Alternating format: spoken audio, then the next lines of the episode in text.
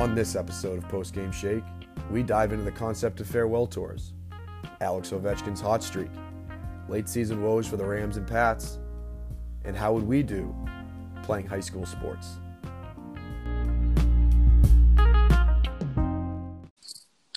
Season two, episode six. Jake, we've got a great show for you today. Muzzy, how are you? I'm doing great. How are you today? I'm doing great. Let's go. Uh, so Timmy had his Christmas party this weekend. Uh, and we had our first official post game shake poll on our Instagram page. The results are in. Did you wear the sweater? I did. You did wear the sweater. I did, but So- I had like a ja- I had like a jacket on, and I like was kind of taking it off. And yeah, Okay. I was because I was the kinda- results were kinda- overwhelmingly that people wanted to see you wear the sweater. and that gave me that gave me the confidence that I needed to to even wear it in general. If if it wasn't overwhelming, I wouldn't have even worn it at all. Okay, great. Um, also, I'm confused because you were in DC this weekend. Was that a separate party? So we had like a we had a office thing with like just just my office um last week before and then we did a like legit complete company thing in in DC gala black tie big big dick stuff.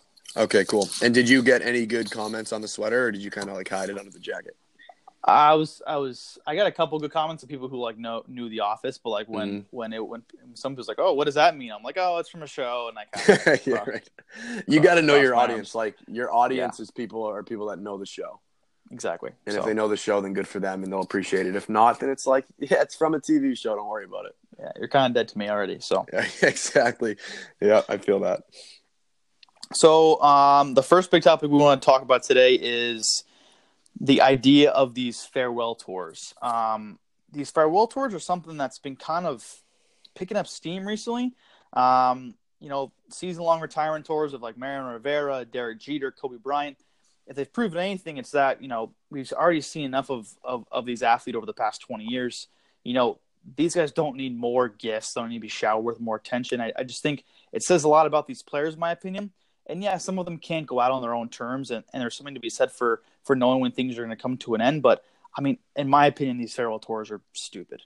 Yeah, and you're not going to get much of an argument from me. Um, who whose was the first one that was like huge? Was that Rivera? Was that like Jeter maybe?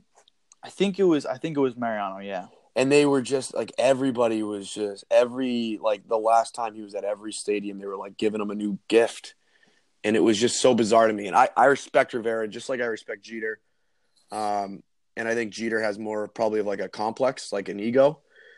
Um, and I think, like what you were saying, it says a lot about the person where they announced that, like, this is my farewell tour, and it's like, do you like, do you think you're bigger than the game? That that bothers me. It bothers me a lot too. And there's a lot of there's a lot of well known superstar athletes that could have done farewell tours, a la Tim Duncan, Peyton Manning, that probably knew their careers were coming to an end. And the mm-hmm. Spurs, all Tim Duncan wanted the Spurs to do was just release a press release saying, "Hey, Tim Duncan's retiring," and that's all that happened, and that's that, that's all he wanted, and that that says a lot about these about those two athletes, and I, I think it's it's a reason why I like those two guys in general, just because they're they're they're full class, they do it the right way, in my opinion, and I think when it comes down to it, if you're a star player for say you're Derek Jeter. I wouldn't have wanted my last games in Fenway to be cheered for. I would have wanted to be booed because Absolutely. that's like how your entire career was, right? My favorite game of all time was in high school. We played against the team in the Eastern Conference Finals, and the kids, the the other school fans were unbelievable, dude. I got ripped the entire game, like yelled at about my family, like it was insane. And I and you got you love it, like that's what you play for. You don't want to like if you're Derek Jeter, right? Like what you said, you want to walk out to Fenway Park to cheers. I, that's not what you're. You're a Yankee. You want to. I feel like you you want to be hated, and that's the best way to leave that stadium. Yeah, and you and you know the other players in their team, like Dave Ortiz respects Derek Jeter and vice versa. But the same thing was happening with Ortiz a couple years ago. It's like you're in Yankee Stadium and they're giving like a portrait of yourself hitting a home run. It's like this is this is weird. weird, first of all. Yeah. Second I of all, like I mean, it, it just anyway. I think I think we can we can obviously agree agree that they're a little nauseating. And a great point you made about do you think you're bigger than the game? Like you're not bigger than the game. No one is. Mhm. Just no. This hasn't been happening for for a very long time. And I, I really hope that it doesn't continue with steam. So like for Ortiz, Ortiz said that it was that 2016 was his final year. Um, and then he said he later said that he regretted saying that. Yeah. Uh, it is kind of a fine line though. I I think where I think people have seen the farewell tour and they're like, okay, we don't want to do this, or maybe some people do. But I, there is something to be said for knowing that it's the last time you're going to see a player play. So I don't really know how you go about it. Like, especially if you're a big name guy at the end of a contract and people are always in your grill and they're like, how long are you going to play for? Does it get to a point where you're like, yeah, this is probably my last year? And then how do you avoid a farewell tour? I think that there's something, it is kind of a tough little predicament. Um, and I don't know the, what the answer to that is. Yeah. Yeah. No, I, that's good, another good good contradictory contradictory point is that yeah, the fans would want to see you know Ortiz play. Um, if you're you know a Royal fan, they're playing in Kansas City. That would be the last time you get to you know see Ortiz play conceivably, right? So that could be mm-hmm. a good a good rebuttal. But I just maybe there's a way that they can do it and be like, hey, don't don't make a big deal of it. Like I'm just gonna go into your city and, and play, you know. And if if if the fans decide to cheer me, then I guess they decide to cheer me. But I think I think all in all, they they they're getting a little out of hand, and I yeah, yeah I think he I think he does regret regret doing it after the fact. And almost to backtrack on what I said before, if if it's nothing but a standing ovation as the player leaves the field for his last time, okay, I'm. Uh, but the gifts and everything on top of that is what drove me crazy with that stuff. And I think that people recognize that. So I don't know if we're going to see any more of it going forward but I'm not really sure. I, I do hope that it's something that kind of stays um, intact or you know kind of under wraps that it's it's not overblown. Yeah, I agree. Talking about um, staying intact is Alex Ovechkin of the of the Washington Capitals. A quick transition there mm-hmm. um, to, to, the NHL and just a couple a couple quick things on on Ovechkin. He's fucking hot as a pistol right now. Oh yeah, he's he, they're they're playing the Penguins. Um, it's zero zero right now, but in his in his past like 10 two two to three weeks he's just been on fire. He's he had back to back hat tricks last week. He became the 14th player ever to have back to back hat tricks more than once in his career. He scored 25 goals in his first 30 games, the most of his career, beating his previous mark of 22 back in 2014. Right now, he's leading the league with 29 goals, and with one more, he'll become the only second, the only player except for Mike Gartner to score 14, score 30 goals sorry, to score 30 goals in his 14 first seasons in the NHL. I butchered mm-hmm. that so badly, but no, it's okay. Guys, yeah, you, you, guys get what I'm saying. Um, he's he's doing it, and especially after a summer where he's just going crazy, drinking his face off. According to his teammates, he came in in the best shape of his life. How, how's that possible? he's like Phil Kessel, except he actually looks shredded too. Yeah. Yeah, I, I mean, do you think? What do you think? Do you think is he going to get to Gretzky's goals? Um, his uh, Gretzky's goal record. I know there's a lot of talk about he's like the one guy that might be able to do it. He's still got I don't know 250 more to go, 250 yeah. plus, but yeah, shout out shout out to to, to Spittin' Chiclets kind of brought up that that um, Butcher Grass is always tweeting about every time he scores a goal, like you know what he's thinking about the record, and and he's saying if he can if he can stay healthy and play a handful of more games up until his, his age 40 season and if he, he doesn't have to stay on this pace, I mean, God forbid, he's, he's on a, a quicker pace than he has been in ever in his career. And I, am I'm, I'm assuming it's going to slow down, but I, I hope it doesn't. I hope he scores, you know, he's on pace for, I think, like 73 or 72. I hope he scores 72. That would be amazing. Um, mm-hmm. I don't think we'll get there only because the same reasoning I have for certain players like Peyton Manning eventually is kind of falling off. The same thing I think is going to happen to Tom Brady. You're just going to have one nagging injury or something, and or something's going to happen and then it's just going to slow down and then eventually it's just going to kind of fall off a cliff. Now, I hope it doesn't happen. I hope he plays till he's 40 and, and does the whole Jagr thing and he's still ripping one timers on the power play, but we'll see. Yeah, I do too. I think it's a pretty tough number to reach, but the guy's doing awesome. He is. Um, the other, the other um, stat points that we have is uh, is Mikko Rantanen um, leading the league right now in points. He was also on his own 14 game point streak before was snapped on Monday night against the Islanders. Um, him and his lineman Nathan MacKinnon lead the league right now with 56 and 53 points. They um, are the first pair of teammates to be the first to reach 50 points in a season since Evgeny Malkin and Sidney Crosby did that back in 2008, and only the fifth pair of teammates to ever do it. And there was a stat, and I wish I had it right now. I'm I'm, I'm being um, nerds that guy, but of all of of all of um, Nathan MacKinnon's goals, I think Rantanen has assisted on every one but like two and and vice versa. Same with like all of Rantanen's goals. MacKinnon's assisted on all of them but one or two. So they're they're obviously helping each other out. They probably wouldn't have this point output if they weren't playing together. You're but, talking about um, this year, right? This year, exactly. Obviously, this year. Okay. So that's still, um, that's yeah. So they're they're also hot, and um, this is your we'll team. This is Timmy's team. Colorado is, uh, believe it or not, Timmy uh, Timmy Ravens fan, Cleveland Indians fan is also Timmy Colorado Avalanche fan. Hey, so, I'm not I'm not discriminating against anybody. They were my first. I don't know why they're my first team I root for, but I haven't haven't changed since I was eight years old. So mm-hmm. ever ever since you got that Colorado Avalanche trash can. Yep. Wow. Look at you. Look at you. Knowing knowing the fun facts. That's what best life. friends do, baby. Yeah, baby. You know it. Um, love that. So, uh, yeah, a little a little quick shout out to uh, to, to the two best best players on the Avs. Um, moving along to some sad news: Flyers fired Dave Hakstol on Monday making it the fifth midseason firing the season. Um, the NHL is a league where midseason firings and, and, subsequent hirings have been successful in the past. What do you what do you think about about uh, the idea of, of, of firing a, a, coach midseason? I personally love it. I think it's a great move. Um, the, before I get started on that, quickly, kind of random. I get Hakstol and and Hextall Hex. the the fact that those guys were in the same organization that what is it? Ron Hextall. Oh, dude, I'm all messed up. Ron Hextall and Dave Hakstol and Dave Hakstol. Like they were talking about how Hakstol was being fired. I was like, didn't they already fire Hakstol? Like I was listening to it on the radio, and then I realized that Hakstol is the name of their coach. Um, but yeah, I'm all all 100% on board for firing your coach midseason if that's the way that your season's trending. Um, I, I just, for me personally, I mean, I've seen coaches lose the room. Um, and so like for, for me and my experience with in the ECHL, um, one of our coaches at the beginning of the year last year kind of lost the room for a little bit.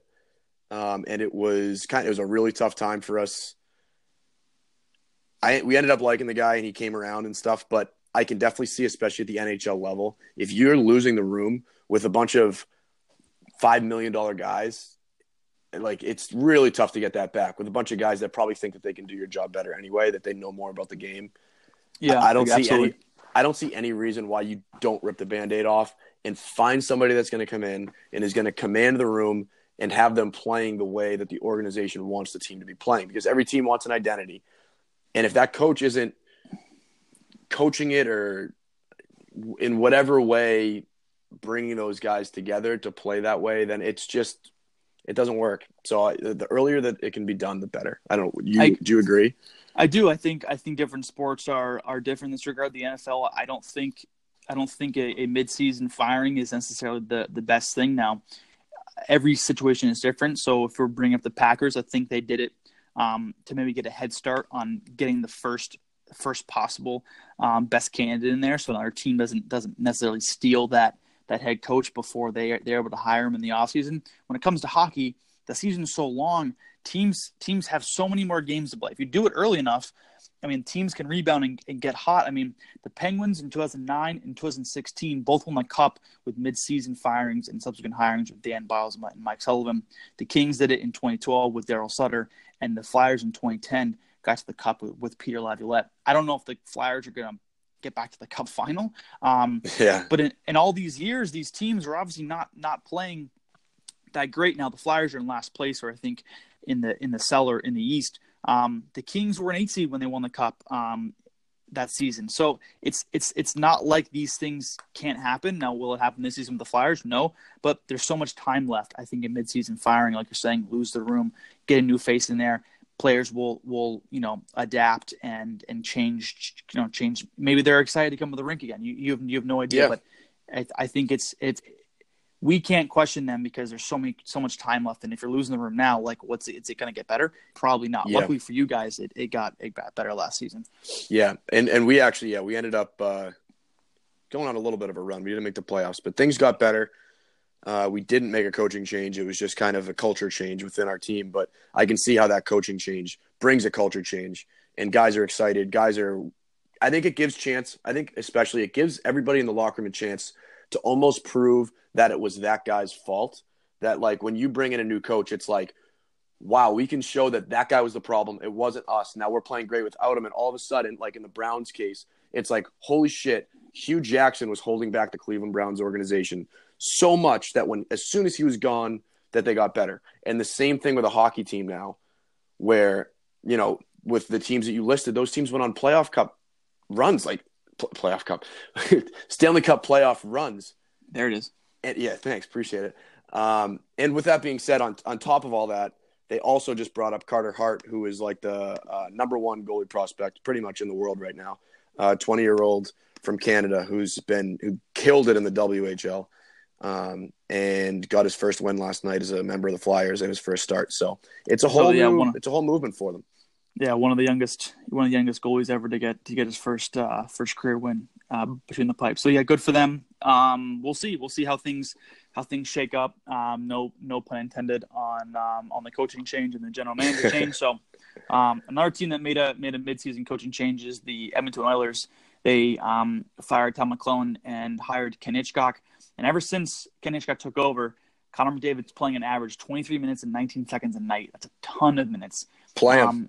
Why he said he said they might use him up to 25 minutes a game, and why not? Right? He's he's the best skater in the NHL. He can he can do it. Um, is it sustainable? Obviously not. They need they need more depth. They need more scoring. Um, but for the time being, if if you need to get in the playoffs and you need to save your job, why not play your best player 24, 25 minutes?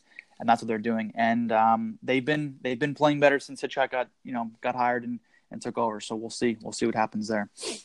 Yeah, should be interesting to see how things shake out. Uh, hey, hey, yeah, hey, hey.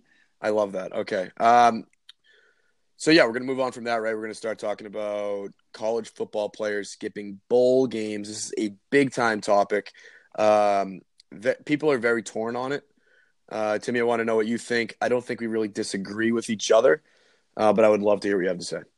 I honestly, I honestly was um, obviously both of us playing college hockey. I think we were both extremely team first people, um, unselfish. We we want to you know what's best for the team, and I think it was a little short sighted, at least on my end, of thinking like, wow, these guys are being so selfish of doing this, blah blah blah. But these guys have way more to look forward to in their life. And when I think about it, they're not like skipping out on a championship game. They're skipping out on a bowl game. They're skipping out on the Outback Bowl. I mean, the four things that I four four teams that are players are doing it from from teams are Michigan, Houston, LSU, Iowa, all teams that are not going to win a national championship this year. And three of those four players are projected to be first round picks. Now, the last pick in the first round on average has gotten a four year deal worth eight and a half million. Seven million of that is guaranteed. So you just gotta get you just gotta get to that day, and you have seven million dollars in your in your pocket. Obviously, you're in tax, blah blah blah, whatever. But you got to get to that day, and if you're a first round pick, it can make a huge difference. Now, a couple players that have done that have done um, the opposite and have played in their bowl games and gotten hurt and have killed their draft stock are Jaylon Smith and Jake Butt. The worst of it being, Jake Butt was projected to be a second round pick in his in his draft year. I think it was 20, 2016. He ended up tearing his ACL in a bowl game, and he ended up signing a deal worth two and a half million dollars, three hundred thousand guaranteed. If he was a second round draft pick, he would have gotten four and a half million guaranteed. It's a huge financial Jesus. incentive, huge financial incentive to not play your bowl game. And I know it's it's a fluke of some of these injuries, but I mean, Jake Butt couldn't play his entire rookie season because he was rehabbing from his knee injury. Now I know two and a half million sounds like a lot of money, but he can get cut tomorrow and he's only guaranteed $300,000 and essentially all that hard work and all of his athleticism has gone to nothing. Yeah, I completely am on board with you, man. I, I mean, if it's the national championship game, you, I think he better be playing. Whether whether you care about your team or not, I mean, that's got it. That's the pinnacle of sports to your point in life. Like if if you're skipping out of the national championship game, reevaluate what you're doing. But other than that, if it's exactly what you said, if it's some stupid bowl game and you're some a player that's you know going to go in the first, second, third round, or even think you're going to be drafted at all, highly, highly drafted, we'll stick with. Dude, there's just too much money on the line, man. For, to do that for to play for a school that doesn't pay you, and we've talked a little bit in the past about schools being able to pay their players, and it's an NCAA thing, not a school thing. But you don't really owe them anything. They gave you a free education. That's probably like the first four games of their freshman year. That's like what it's worth to them. And then Yeah. for the rest of the time, you're basically playing for free. Dude, you got to do what's best for you, best for your family. Like if you have the opportunity to get five million dollars guaranteed, you can buy your parents a new house, you can buy yourself a new house. Your kids are set for life. Like, there's no reason to be playing in that game. And it's it's it's funny too. I, I love the um, I love how how some certain players their draft stock will go down when they run a slow forty or they'll they don't bench press enough or they don't have a vertical jump. Well, their stock especially goes down when they tear their ACL and they can't play in, in mini camp or run run the combine or do their pro No day. shit. I mean, Yeah. it's it's you're already at a disadvantage coming into the NFL as a rookie just because you're a rookie and everybody else is it's a freaking man's game. But to come in with a torn ACL and you're, you're rehabbing and everything, coming into that situation, you know, coming off an injury is is is is not what you want to do, and then let alone all the money and financial incentives included in that. I just I just think you're taking too big of a risk. So Yeah, man. Yeah, so we're on the same page, and all four of those guys skipping those bowl games. hey, do you man? Look out. The other the other thing is no one's looking out for you except for you. So you got you got to look out for number one, right? So. Um, Damn right. to piggyback that into the actual NFL, um, a couple teams that are that are reeling right now, and I want to start with the Rams. Should the Rams be worried going into the postseason? I think yes. I I think they're um uh who did they oh my god, who did they lose? Who was the wide receiver they lost? Uh, Why am Cooper I- Cup? Cooper Kupp, sorry. Ever since Cooper Kupp's gotten hurt, they're not as explosive. Kind of the same thing uh, with the Chiefs and how when they lost Kareem Hunt. Um, I think it's and you see the Jared Goff of two years ago, and you wonder if that if Jared Goff is more of a system quarterback, or if he's this electric player that's going to bring them back. I don't know. For me, I just think they look human. Uh, Todd Gurley's looked human and I would be worried if I was a Rams fan. If I was on the Rams, I'm I am worried about that team. Yeah, I agree. I, they've lost three straight. I'm worried about them. They didn't look good in any of those games. Lions, um, sorry, um, Bears, and uh, and Eagles, especially especially at home. They were six zero at home. They averaged over 470 yards on offense and 37 points per game at home. And they Mhm. looked pretty pretty pedestrian against an Eagles team that's been underachieving all year. Um, teams are finally starting to double team Aaron Donald. Like hallelujah! Like it, it, it took us that long to, to double team the best player on the field, and they're and they're not and they're not you know biting on play action. And then all of a sudden, Jared Goff doesn't look like an MVP anymore. And to your point. It's it's like he, he he he looks human, but he also looks like a regular quarterback. It's like, oh, he's not throwing these twenty yard in route patterns to wide open receivers anymore. He's got to like fit these throws in. He's throwing interceptions and he's getting some pressure on him, and he, it's not as easy anymore. And it's interesting because of how dominant they were early in the season. And the NFL is a league where you you watch film, you learn, you got to continue to adapt, and people are going to copy what works. The Bears, whatever they did, worked, and I'm sure the Eagles took a little bit of their own scheme, but a little bit of the Bears scheme to figure out how to how, how to beat them. And uh, it's not going to be easy in the playoffs. They got to get they got to get to New Orleans, but I think they got to figure out how to how to start playing better. So I, I would agree. I would be worried about them going into the postseason.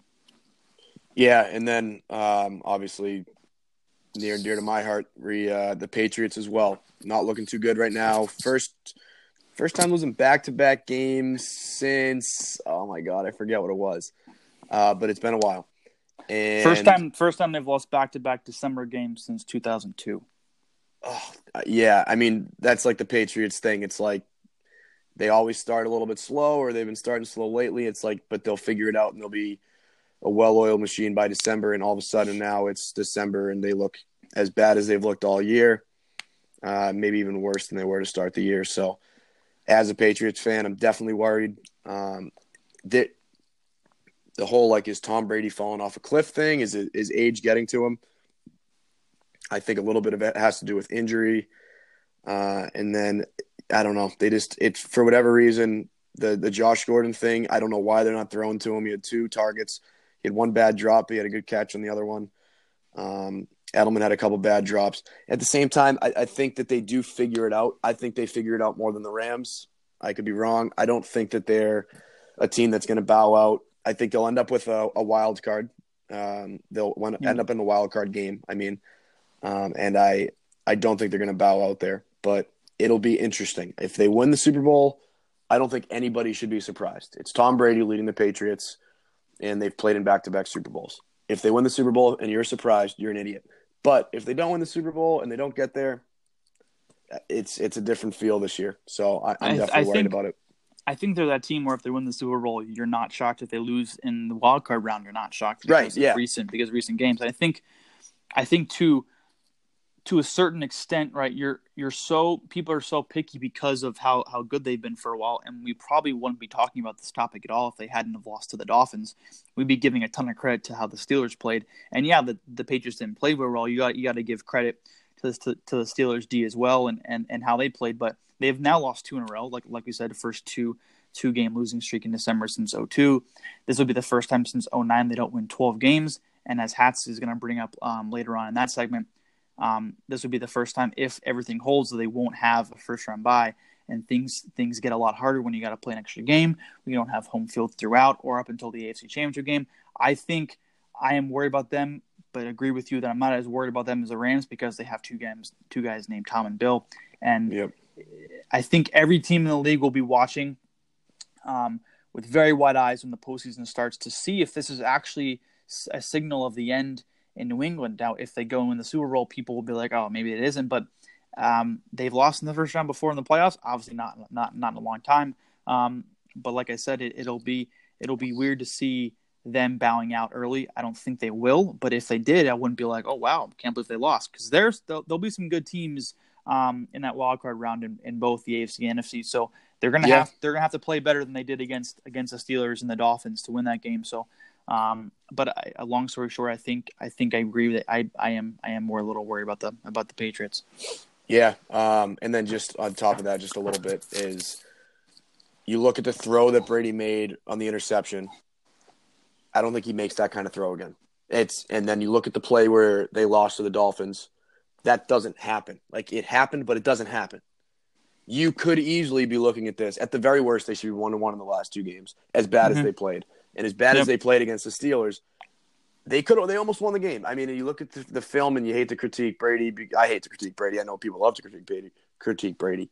If he hit James White, he had James White wide open on the third and fourth down plays. Probably both would have resulted in a first down, if not a touchdown. I mean, it's it's easy to play that game. I'm not saying that they should have won those games, but going forward, I think that they play better, and I think that those kind of shitty little um, incidents don't happen. So I hope, I God, I hope that they are a Super Bowl contending team. But yeah, a little bit worried. So we'll see. You can you can definitely look at it look at a glass half full. Absolutely. So I think. Yep. Um, I think there's there's definitely hope. Um, the last the last NFL topic is something that we've talked about a lot, only because of, of the financial bet we had. Like I gotta stop saying financial because of the bet we had. Yep. Um, and that was the Browns um, over under six wins, and they got their sixth win on Saturday night. Damn right they did, and uh, it's it's just a big moral victory for me. I'm I'm not worried about the money, but you do still owe me that fifty dollar Venmo. Yeah, um, of course. I've made some dumb bets in the past. I think last year it was I bet you fifty bucks that they would go sixteen and zero. Oh. The Patriots would go sixteen and zero, oh, and then I also bet you fifty bucks that it they would at least go 15 and 1 um, and they went what 13 and 3 which so i wasn't off by that much but like just a ridiculously stupid bet to make with 50-50 odds. And listen uh, i've i've been i've been making out like a bandit off of you and you always give me shit because i take advantage of you saying you do take advantage things. of me. You do. But but me me trying to put legitimately your money where your mouth is when you say these dumbass dumbass um proclamations about how good the Patriots are, it's it's gonna it's gonna come back to haunt you, and it had. And this is the one where I was I was I was fairly confident. I was not as confident as I have been in the past, but mm-hmm. after they fired um, Hue Jackson, I was like, this thing is a joke. There's no way they're gonna win more than four, let alone five games. Like I've got I've got this in the bag, and and Gregg Williams has got the team playing playing the way they I guess were expected to play, the way you definitely expected them to play. Um, maybe not with Baker, but um, yeah. They're four and two since Hue got fired. Um, we mentioned it before. I think he deserves at least at least an interview for that head coaching job. Um, will they go offensive mind head coach? Probably, just because of, of, of the landscape of the league now. But um, they've they've figured it out, and you know, good for them. Back to your point about they want to make sure that this was this was a Hue thing, whether it was or not. They have started playing better, and they have proved to the front office there that firing Hue Jackson was the right call for sure, 100. percent Yeah, I mean, we talked about it at the spit this summer. I the one thing I was worried about was Hue Jackson. Um, and I've said it before. If you watch HBO Hard Knocks, you're like, holy shit, this guy's an awful head coach. Um, and I was even concerned about Todd Haley taking over because I didn't really like him. I thought he was kind of uh, as bad as Hue was. He was, you could tell he was kind of encroaching on Hue's duties, and he almost felt like he deserved to be the head coach. So I'm glad they got rid of him too. And then it was like, holy shit, this is happening. Um, so I was more confident when the Hue Jackson firing went down. Uh, but hey, I'm just I'm happy for the Browns. It's it's nice to have a little more parity in the league. And uh, I mean, are they technically out of a playoff spot with that? They won, but technically they're not out of a playoff spot. I don't think they need a lot of help. Yeah, they do. Um, they need everything everything under the sun to go wrong, including I think the Colts and the Titans losing this weekend, and then I think they might need them to tie because they play each other. And in the last week of the season, I don't know that for for sure. Um, but I think um, if they're still in it going into Week 17, we can definitely bring that up. But I think I think they're holding on to a slim a slim chance of of getting of getting a, a seat at the dance. So yeah, and um, if if you told me we were going to be talking about the Browns' playoff chances in Week 16, you'd have to say like that's a pretty good turnaround year that we yeah, can even talk about it. Absolutely, uh, especially uh, after after the midseason dumpster fire for sure. So here's what it is. I'll do it real quick. It's they have to win both their games. Ravens lose to the Chargers. Dolphins lose once. The Colts and Titans lose in week 16. The Colts and Titans tie in week 17. Um, are they playing each other? Yeah, yeah. Yes, okay, so they, if they tie yeah, in week 17, which is possible. We've seen with the stupid overtime rules of being 10 minutes. Yeah. Um, so it's possible. And yeah, because the Browns play the Ra- play the Ravens week 17, that would be another loss for them and another win for the Browns. So I, I guessed that correctly. I didn't even know that. So I mm-hmm. thought it was something obscure that had to happen. And like you said, it, it's it's it's gonna happen. Weirder things have happened this season with ties. And, yeah, for sure. And and miracle last second passes and all, all this kickers missing missing kicks, missing extra points. Um, you saw the Panthers return a, two point conversion for for a two point score the other night. I mean, yeah, crazy, crazy. Crazy's just been happening. So um, you know they they got to take they got to take advantage or sorry take take care of business this weekend and get a win hope hope that everything goes right for them and you never know what happens going into week 17 so yeah and on top um, of that on top of that it was a not only was it a great week for me because the Browns won their sixth game but it was an even better week for me because I beat Tim in fantasy football in our semifinals by like three points four points yeah small yeah. margin four 4.8 points Yep, it was a weird week for fantasy football all around. A lot of the uh, a lot of the playoff teams. My Scituate league and in our league, it was uh, they're very low scoring affairs. Neither one of us broke hundred, but uh, it came down to the wire, and the better team prevailed. So yeah, some someone said the better team didn't prevail, but um, none, nonetheless, um, you got the win, and um, so that that that does it for the season of of the number two seed three seed three seed came on the road and, and beat the number two seed. Obviously, mm-hmm. means nothing nothing in fancy, but beat me beat me fair and square. And the and the Browns and the Browns got a six win. So I was I was feeling I was feeling a little a little a little hurt over the weekend, but don't worry, I will I will recover. Um, so I think um, that does it for NFL talk. I think now is um, the segment of the show we're going to bring on um, our favorite new new um, co-host and slash guest is Tim Hatz. Yep. So here now is fun facts with Tim Hatz. And I think before we are going to kick it to our ad, right? Here we go. Yep. Into the ad, and then fun facts with Tim Hatz coming at you. Off we go. Welcome to another segment of Fun Facts with Tim Hatz. Um, here with us is is uh, Timmy Hats. How you doing, bud? He's not in the thing yet. He hasn't connected yet. Should we?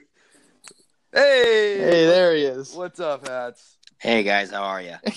Good. Timmy goes. Timmy goes. Welcome back to another episode with Tim Hats. We're here with our buddy Tim Hats. How you doing? And you haven't connected yet. Crickets. That's great. I'm here now. All right. That's well, good. how are you? Good. Good. How are you? Doing great. I'm glad we got to, got to add a little uh, a little humor into our episodes. They were they were lacking a little bit of laughs, so I like. Yeah, that. I know. We're working on that. that was it's classic. so, um, so what do you have for us today, Timmy? I got uh, I got five fun facts for you. Love Beautiful. Let's hear it.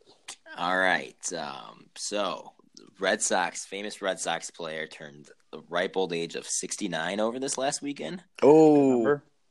And uh, he was also the guy Gronk. left. Yeah.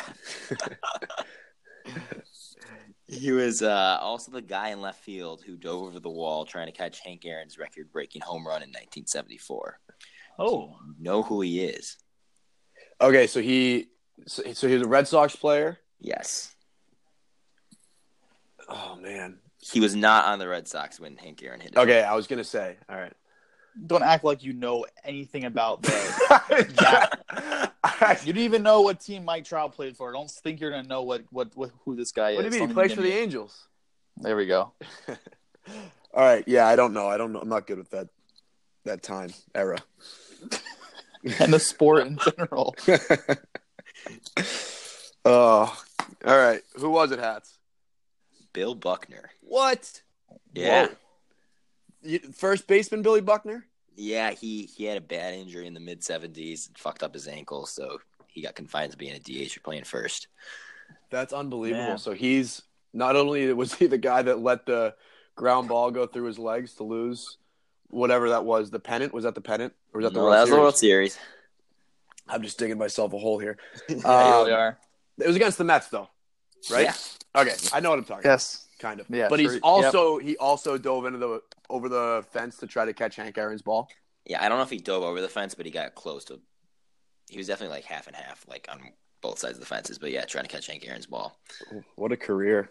And butterfly effect. Imagine if the ball never went. Or so. Imagine if he never got hurt and then he never played first, and the ball never went through his legs. Oh who my knows, God. Who, who knows what would have happened in the in the 2000s and 2010s? You know, if, if that didn't happen. Yeah, Red Ugh. Sox won't need to win any more World Series because got the monkey off their back. Butterfly effect. Am I right, Muzz? I, I'm all about the butterfly effect, but I will take the three that they have now. In wait, four. They have four now in the uh, 21st century. I'll take those four. Yeah, Sure you will. All right. What's next? Tats? Next one. Um, today, December 19th, 101 years ago today, was the first NHL game. There's two games, actually, Wow. To, on on this day today. on this exact day. so Wow, I like so today being the 19th, when by the time people listen to this, it'll be the 20th. But still, Yeah, yeah. um, Sorry. as we're recording, no, that's great. I love that. Um, so the one You thing wanna- I do you guys understand? I, I get confused. So the first NHL game, they they talk about the original six. Yes. Is the first NHL game? It was those six teams. No. There's Okay. only This is where I get all messed up, and I don't know if you you understand it completely, but a few of the. I have a little bit of an understanding. So there was four teams in the league in the 1917-18 season, which is the 1st Mhm. season. There's actually like three and a half teams. It's okay, it's how there was the Montreal Canadiens, who are the same team today. There was um, the Ottawa Senators, who are not the same Ottawa Senators as today. And then there's the Toronto. There was the Toronto Hockey Club, and then they eventually became the Maple Leafs. And then there's a fourth team called the Montreal Wanderers. And in the middle of this inaugural season, their stadium burned down, and my God. Whoa. the team was that was that. You have to think that they, the Canadiens were like the French Canadian team of Montreal, and the Wanderers were like English speaking team. hmm I Oh, think that divide was probably bigger hundred years ago than it is today. right. definitely. So But they played in different arenas. different arenas too. Yeah, Okay, wow, that's wild. Imagine a franchise ending today. This is going to sound kind of horrendous, and so just bear with me here. But imagine a franchise just going defunct because the stadium burned down. They're just like, ah, all right, we're gonna let anywhere to play anymore. We're just gonna, we're just gonna say fuck it. Yeah. stop. Was that the end of them forever? that was the end of them forever. There was a new Montreal like English speaking team called the Maroons that popped up Yeah. um, shortly thereafter, but they could never acquire the night the rights to the same name. They went defunct probably in the late 30s, early 40s at some point. Man, And so that's when everything was made out of wood, though. Like, I, it's crazy to think because that really couldn't happen. Everything's steel and concrete. yeah, Man, old That's school. so crazy. Wow. Yeah. All right. Yeah. Um, number three. What's up next? Number three. Um, so you guys have probably already talked about this or will talk about it, but the Steelers beat the Patriots this year or this last week, um, and they Mhm. now have eight wins on the season, which means that Ben Roethlisberger in his 15 NFL seasons has never had a losing season. Wow. He's been no worse than eight and eight. Just pretty impressive. Yeah, I mean, I wonder how many quarterbacks retire with that kind of claim to fame. Yeah, I mean, not many. I mean, Tom Brady. The only losing season Tom Brady's had, and this is really isn't on Tom Brady, was his rookie year in which he threw three passes. Yeah, well, his, that was his rookie year when he won when they won the Super Bowl, right? No, Is that, was that. I think that was his second year, but that was his first year actually playing. The so it was like his first year didn't count as, as his real rookie year. yeah, Okay, Ben I got, I, Roethlisberger went. I got went- you. He went fifteen to one as his rookie year, and they Yeah. made the AFC, AFC Championship game. yeah, Jesus. and he was he was playing too. That's yeah. crazy. What year was Ben Roethlisberger a rookie? Oh four. Same, yeah, Yeah, same guess year that's as what I was gonna River, Rivers and, and Manning. Okay. They're on. They were on the same draft. Yeah, that's that's kind of crazy. That's a pretty legit draft Yeah, for yeah, quarterback. pretty legit. Um, wow, that's that's interesting. All right, what's uh what's up next?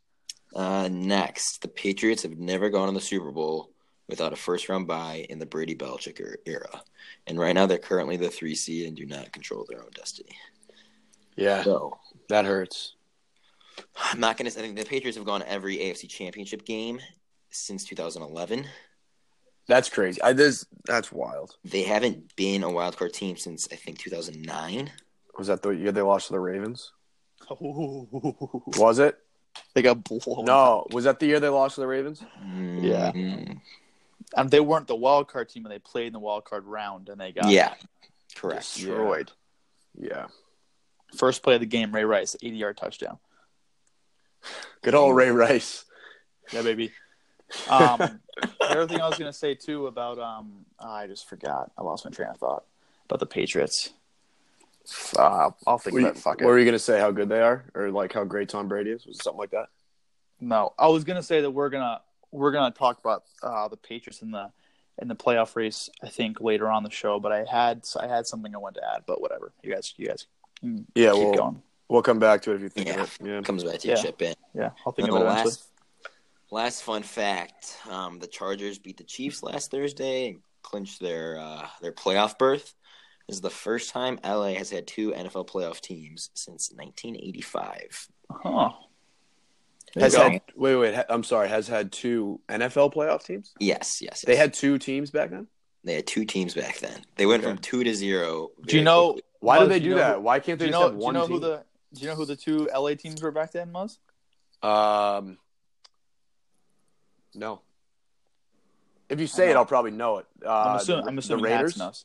Raiders is one. Yeah. Raiders won. and um, The other one's pretty pretty easy. The Chargers. Rams. oh, really? It was the Rams. All right. I was gonna Yeah. say Rams, and then I was They like, both they both lost to the the Rams lost to the Bears and the Raiders lost to the Pats in the playoffs and those teams played in the Super Bowl that year. oh, interesting. You know who won that Super Bowl? Who who, who are the two teams? Pats and Bears. Oh, Bears destroyed them. yeah. That That- was that was that was the year the fridge ran that touchdown in from Yeah. one yard line. Was that Yeah. during the Bears? Like, didn't they have a ridiculous run there? defense? Yeah, 80, was that eighty five? 85 Bears Super Bowl shuffle. The Bears. Jim McMahon, Walter Payton, Mike Ditka. They don't Uh, make Bears, defenses Bears, like Bears. they do, like you know, they like they did back then. It's just not No, the same. don't. So I remember what I was going to say. Um, regard it is regarding the Patriots, but it's also just regarding the AFC as a whole. Since um, 2002, I think is the year. There's only been four quarterbacks who represent the AFC in the Super Bowl: Peyton Manning, Tom Brady, Roethlisberger, and Flacco. I know we mentioned that like four or five episodes ago, but since we're bringing Mhm. up about them making it to this to the AFC Championship game in the Super Bowl, pretty crazy. And one of those guys is retired, and the other one looks like he's not gonna be going to the Super Bowl anytime soon. And Flacco, so it's kind of down to Big Ben or uh, or Brady to keep us. Yeah. But at the Yeah. same time, the Ravens could make the playoffs, and he you never know. Flacco could take Yeah. a, a snap or a handful of you know series. I'm. I'm with Muzz on that one. Like that's three out of six teams in this year if everything holds, or like could Yeah. happen. yeah, I it feel- is. It's funny to see that continued dominance there, Yeah. It's it's it's crazy. So I know Yeah. it's uh so anyway. and that's yeah, since 2002. I think so. That was Or it's got it- 2003. just 2000 the 2001 season, the year in between Right, the right. Patriots three Super Bowls. Um, Rich Was Rich Gannon. Gannon. Yeah. You want to 2003. Dude, it drives Yes. me crazy. They talk about the so if you win the Super Bowl in 2002, you're winning the 2001 Super Bowl. Right? Yes, That that's that screws me up.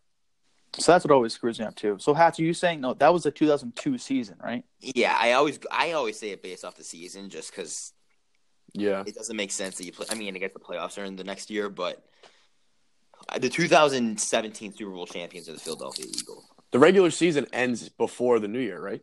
Yeah. It's years. It has It's not right always- at the end. Sometimes, sometimes it's gone into January, but more recently they've had it at the end. Yeah, Last year it ended on New Year's Eve. New Year's Eve. Yeah, Okay, I get why they do it, but it's just confusing. yeah. Um, I always reference the prior year, like the regular Yeah. season year. Yeah, I think that's what Yeah. most people do. Keep it consistent. It's confusing. It's confusing for football and for college football that people were in the national championship in 2019, but they're the 2018 champion. It's yeah, but when is the national championship? Isn't it like first week of January? yeah. Yeah. So like I'm okay with that. You win the Super Bowl in February. It's already a whole month into the next year. Yeah, that's true. I don't know. Baseball's baseball is the only easy one where you play the entire year and Yeah. don't go, don't cross There's no over. questions in baseball. Yeah, that's true. That's true. Is um is that the last of the fun facts, Sats? That is the last of the fun facts I have for you guys this week. I hope they're enjoyable. Yeah, love great as always. You've been you've been crushing it. You have uh do you have anything else for us? You have you have NFL picks, I believe. Um, yeah, I have a few NFL picks. I have I have nothing like. There's no game that's too too intriguing for me this week. I have a few possible upset picks. Um, I like the 49ers over the Bears. Ooh. Okay. Why? And I- because I don't. I think I think the Bears are one of those teams when you're not expecting them to to do well, they do well, and then Yeah. I mean, they just won the division at home over Green Bay. Like they were pretty hype about that. They beat the Rams, when no one was really expecting it. But then It's a trap game. Yeah, I, like it- it's a trap game, I think. Yeah. The 49ers are the Bears are off the high of winning the NFC North.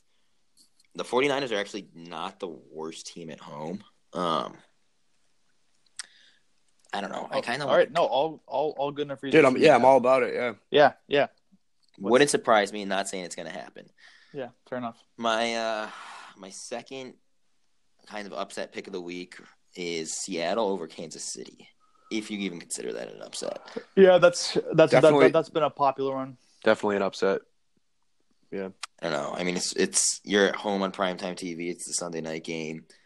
In Chiefs are Seattle. with Kareem Hunt, Seattle. Yes, in Seattle. It's funny. The Chiefs without Kareem Hunt have been a little bit different. You guys, been- you guys kind of eh, see it. Like they just yeah, don't. they've been- They're not as electric. Yeah, they've been more different than I think we we gave him credit for. hmm And then and no Spencer Ware. That other kid had a good game Yeah, he did. last week, but it's just they don't feel like as dynamic of an offense. And I think that they're like having Pat Mahomes in fantasy, and not in our league in the other league, but you just kind of see like his points went down a little bit, and and the Chiefs haven't been as dominant. So yeah, maybe that's I dude. I completely. I think Russell Wilson and his like the whole like him in the second half of the year. It's just such a weird trend, but it, he just is better in the second half of the year.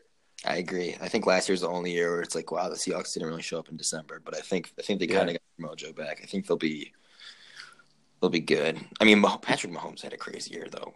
He's gonna Mhm. get 50 touchdowns in like what is essentially his rookie year, Yeah, it's wild. I know it is crazy. maybe 5,000 yards. Yeah, shout out to uh this is a fun fact with Jamie Murray here. Um Phillip Lindsay made the Pro Bowl. I think he is the first ever undrafted free agent rookie to make the Pro Bowl.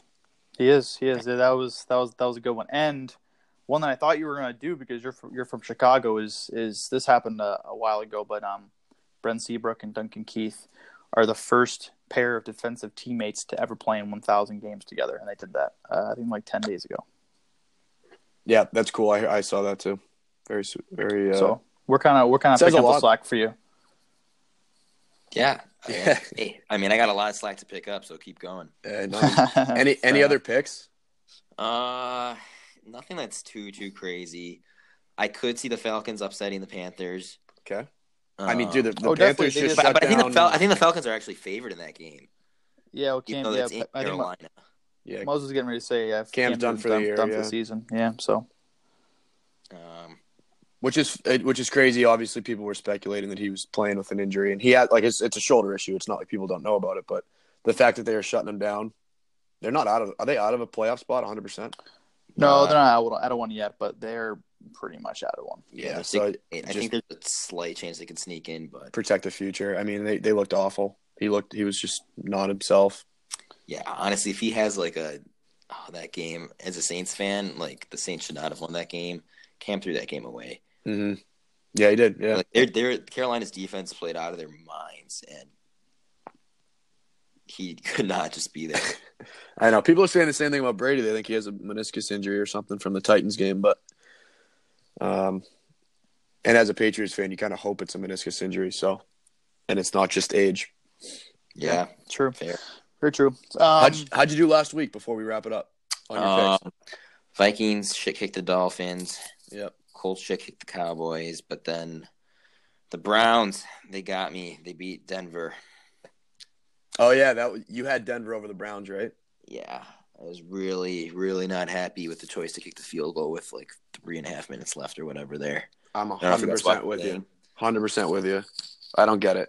Yeah, You have the ball. You have a chance to score a touchdown. Like it, there's so much has to go right for you after that happens. That like, why not trust your offense to just get it done now? yep, I agree. It's been a huge, huge trend too. Ever since um, the Eagles kind of made it successful last year, a lot of teams are going for, going for it on fourth down. So I am, it's almost like against the norm now. Like like um, I think it's crazier as you guys were kind of mentioning that they did kick a field goal instead Yeah, of going for I mean, it. I'm all for Yeah. points when they're on the board, but not with four minutes left and you're losing. Right, losing Yeah. by four or Yeah. five, whatever it was. Yeah, yeah, it's four. Like four. game's kind of on the Yeah. line there, but you know, Yeah. we'll see. That's why they're uh, not making the playoffs though. yeah, that is Mhm. correct. Yes, All right. you're you've yes you've gone two and one each each week. So you gave gave us a, a couple more. We'll see. We'll see how you do. You do. Really hoping Seahawks, 49ers. We'll see. Yeah, a couple good ones. We'll be pulling for you. All right, hats. Um, as always, I uh, we appreciate it, and um, some good some good fun facts this week. So um, good luck with your picks, and uh, you heading home heading home to Chicago for the holidays. Yeah, I'm heading home tomorrow morning, which by the time people listen will be this morning, but We're on the plane. Hopefully you'll be, the, listening, uh, you'll be listening to the podcast on the on the exactly. plane. Yeah, On the the plane. episode will be up for you. yep. There you go. All right. Perfect. All right, Hats. Thanks company. for coming on, man. We'll talk to you Thank soon. you guys. Bye bye. See you, bud. See ya. Man, I love love that segment with uh with Timmy Hats. I love the love the obscure facts he gives us, and he was he was worried this week that he didn't he didn't have a lot a lot going into it, but um they're always they're always interesting and they're always they're always keeping us keeping us on the edge of our seat. So Yeah, that was solid. Um, definitely makes me a little worried hearing about the the Patriots and their wild card woes, but uh, I don't know. We'll see how that comes through too. we will we definitely will. So um the next segment is um the best article that I read this week. Um, I have a tie for the two best articles that I read this week. Um, the second one, Muzz, Muzz loves to talk about because it involves Stephen A. Smith. Um, but before that, um, the best article that I read, um, part one, is um, silliest bowl game bowl game names, as obviously we're in the middle of uh, of college football bowl season. And this guy on SB Nation wrote an article, uh, ranked the 62 silliest bowl game names, and I just got a couple couple of highlights. How many Um, bowl games are there? There's there's there's a shit ton. I think there's legitimately 62 because names names change, or maybe he just ranked them 62, one to 62. I don't know, but there were 62 on here. I'm not going to go through all 62. I'm going to go through the top top three or four, and then a couple of my favorites. But um, number one on number one on his list is get ready for this: the Bad Boy Mowers Gasparilla Bowl played in, played in Tampa, Florida.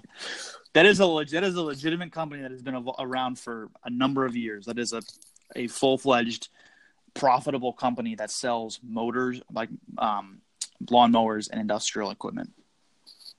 Wow, and they got a sponsor for a bowl game. I wonder who's playing in that game. Do we have any idea? Probably not. I don't I don't know. I, I could have gotten the, the matchup up, but I, I didn't put it on here. Um, anyway, that's that's gotta be a funny one. Hey, wh- hey, so what bowl game are you playing? No, I'm playing in the uh, the, the bad boys, Bad Boy Gasparilla. Gasparilla Bowl. Yeah, um, un, un, unfucking believable. Um, the next one on the list, number two, is even weirder, and it's because of who pays for it. So it's it's called the Makers Wanted Bahamas Bowl. It's played in the Bahamas, and the backstory of this involves a little town in Illinois um, Elk Grove, that is spending taxpayer money to sponsor a college bowl game that's staged in the Bahamas.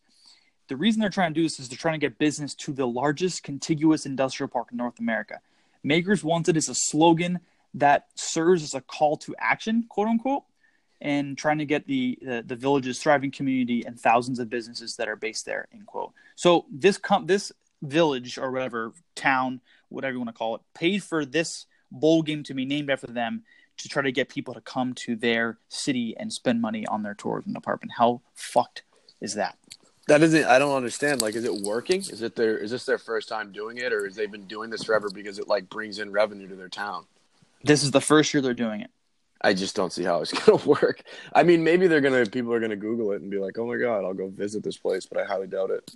I doubt. I doubt it too. It's not like Chicago. It's not like Miami. It's not like L.A. It's obviously Yeah. those towns don't need to do this, but I mean, come on, you're you're you're really you're really pushing it. Pretty cool spot Um, for a bowl game, though. I would love to play a bowl game in the Bahamas. Could you imagine a bowl game in the Bahamas? Seriously, I, w- I wouldn't Um, skip that one. no, that, that- that's a good point. Well, I would skip it, but then I I'd, I'd injure my ankle, quote unquote, before the before the game started. Yeah, that's the point. Um, a couple other of, of highlights here. I'll get them through. Get, get, get through them quick. The the Poulan Weed Eater Independence Bowl was played 91 through 97 in Shreveport, Louisiana, of course. Um, a couple of them that I that I thought were, were funny is, is this one ended actually the the Beef O'Brady's Bowl was played in St. Petersburg, Florida, um, and the Bitcoin State St. Petersburg Bowl was played also in the Tampa Bay Rays Stadium. Um, of course, a little, little shout out to your to your Bitcoin obsession there. yeah, that hurts. And then a For couple, anybody couple other ones. know, I have a Bitcoin, and it's uh, it's probably back where it was last year, but it's just it's been a wild ride. Anyways, You could buy you could buy another one now. It's it's cheaper. yeah, I don't want to talk about it. And my last favorite from this article is um, in 1947 through 1955 in Phoenix, Arizona, they played a bowl called the Salad Bowl. Sponsored by Salad. Sponsored by Salad. Don't eat romaine. It has problems with it. Poop. Um, so moving on to the next best article I read, one that you you brought up as well is is um is Stephen A. Smith previewing last Thursday night's game for the LA Chargers against the Kansas City Chiefs, and he had Mhm. he, he had himself a little brain fart. The And, best two um, minutes of television of all time. Um, I'm assuming it's, it's been a while since this this clip came out, but um, if you haven't seen it, please look it up. It is worth it. He makes four just ridiculous mistakes, saying things about he has faith in Spencer Ware, who was doubtful with a foot injury, didn't play. He's looking at the San Diego Chargers offense. They're now the Los Angeles Chargers offense. Um, thinking about Hunter Hunter Henry, Hunter Henry, sorry, Hunter Henry. He's thinking Yeah. about Hunter Henry matching up against Derrick Johnson, tight end for the Chargers against the linebacker for the Chiefs. Well, they've both been out for the entire season. Hunter Henry tore his ACL and hasn't played. So um, he went out and said that he made a mistake, quote unquote, because he was multitasking. But I mean, come on. But I don't even understand. So the, Hunter Henry thing is crazy because it's not just that he dropped the wrong name or that he dropped a player like Hunter Henry. He he talks about briefly, by men- mentions that he's had this like great season, or he says, um, and the way that he's played this year. It, it's like, what do you mean the way that he's played this year? What was your what was your point? He hasn't played. It's one thing to get the player wrong, but then to comment on his play this year, I, it just blows my mind. The guy is just I don't know. Guy drives me insane, obviously, but um, just uh, what do you think? What do you think about this? What does this say about him? What does this say about journalism? I don't even know where to start. It says so. He's he's been one of those people who the louder the better, and, and I'm I'm starting to realize as I get a little older and a little wiser. You know, I'm a kind of smart smart guy now. Um, Yeah. These guys don't believe what they're saying, and it, No it's chance. annoying. It's annoying because we're not going to get into the whole landscape. But I think the, the media in general and sports media has become of who's going to report it first. It doesn't necessarily have to be accurate.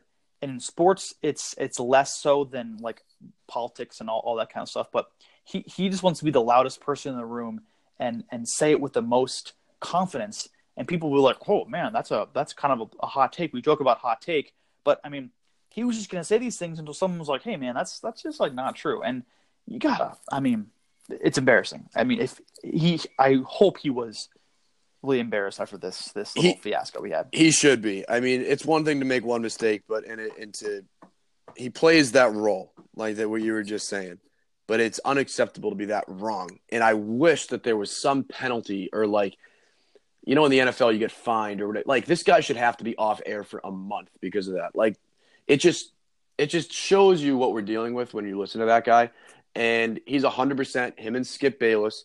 I'm sure that it's like the Floyd Mayweather Conor McGregor fight. It's like behind closed doors, they're dapping each other up, and they're like, "This is the best thing ever" because they're making a ton of money.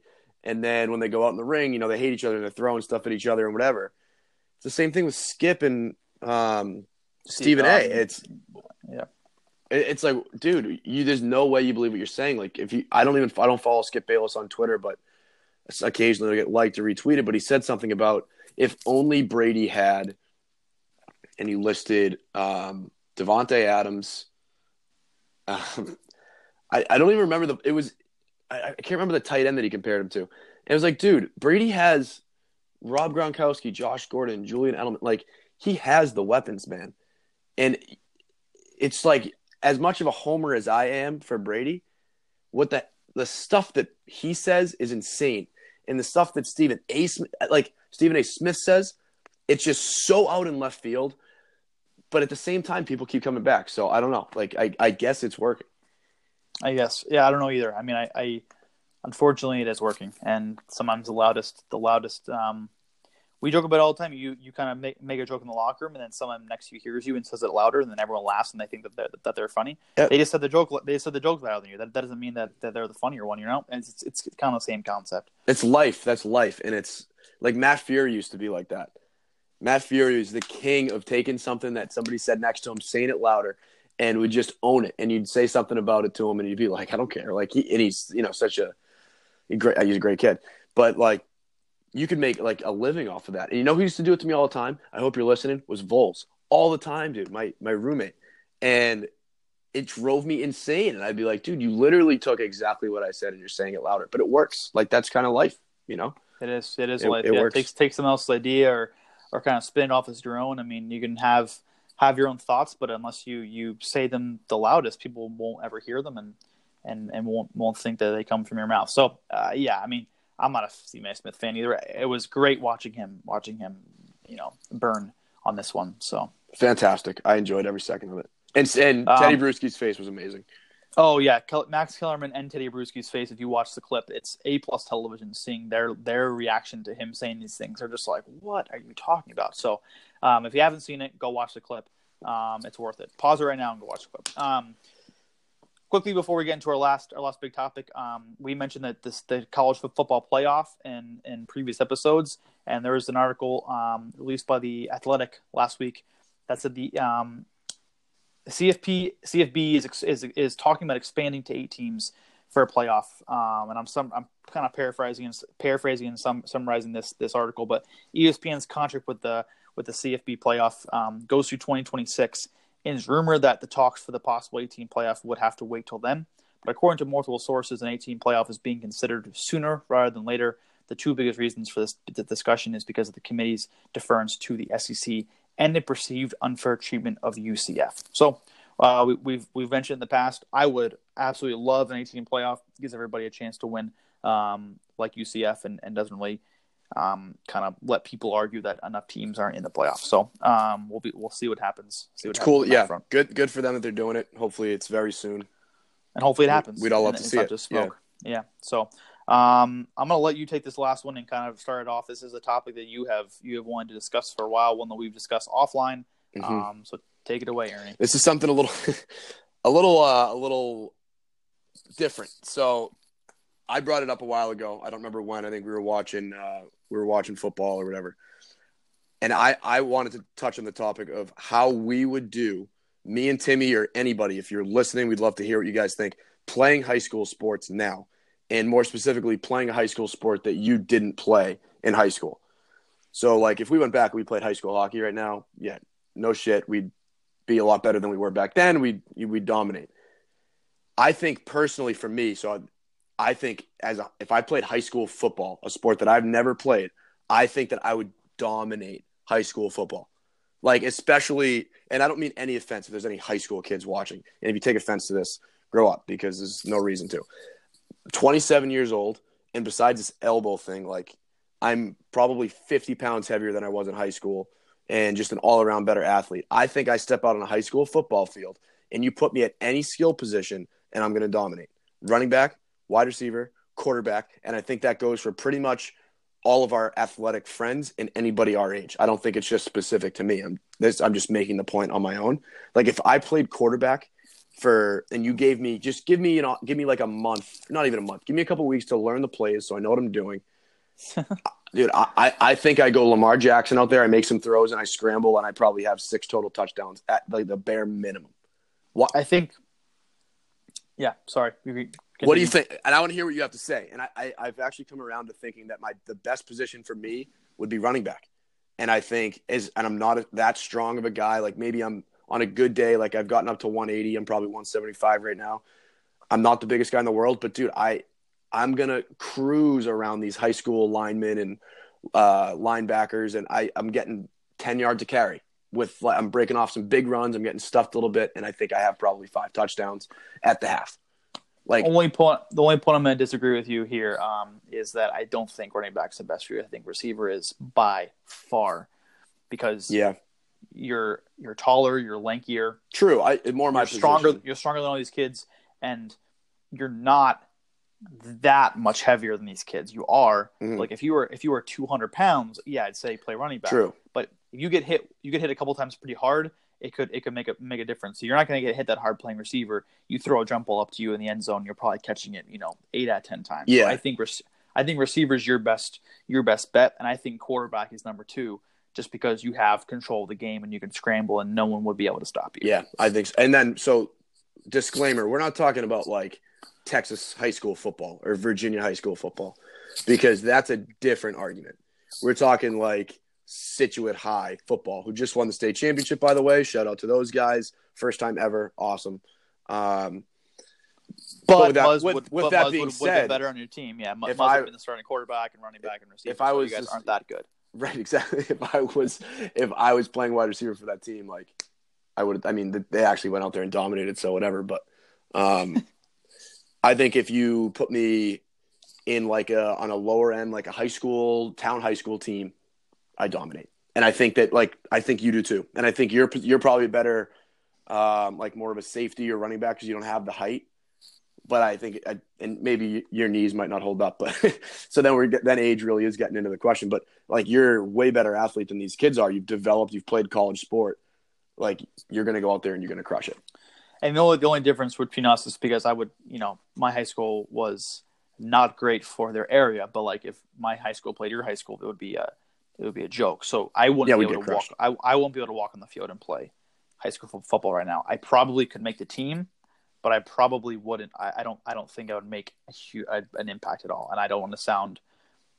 I never really tried before, and I love football, but I just never really had any one, I was fast and I was little, and then I kind of the whole speed thing went down, and it became kind of a, a shorter, stockier, just kind of decent athlete at a lot of things.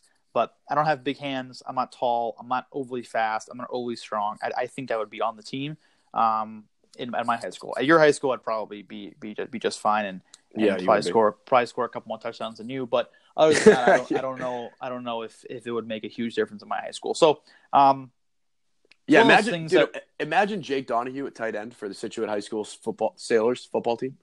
I know, imagine I know. Imagine a lot of people. Imagine Ryan Gouveia playing receiver.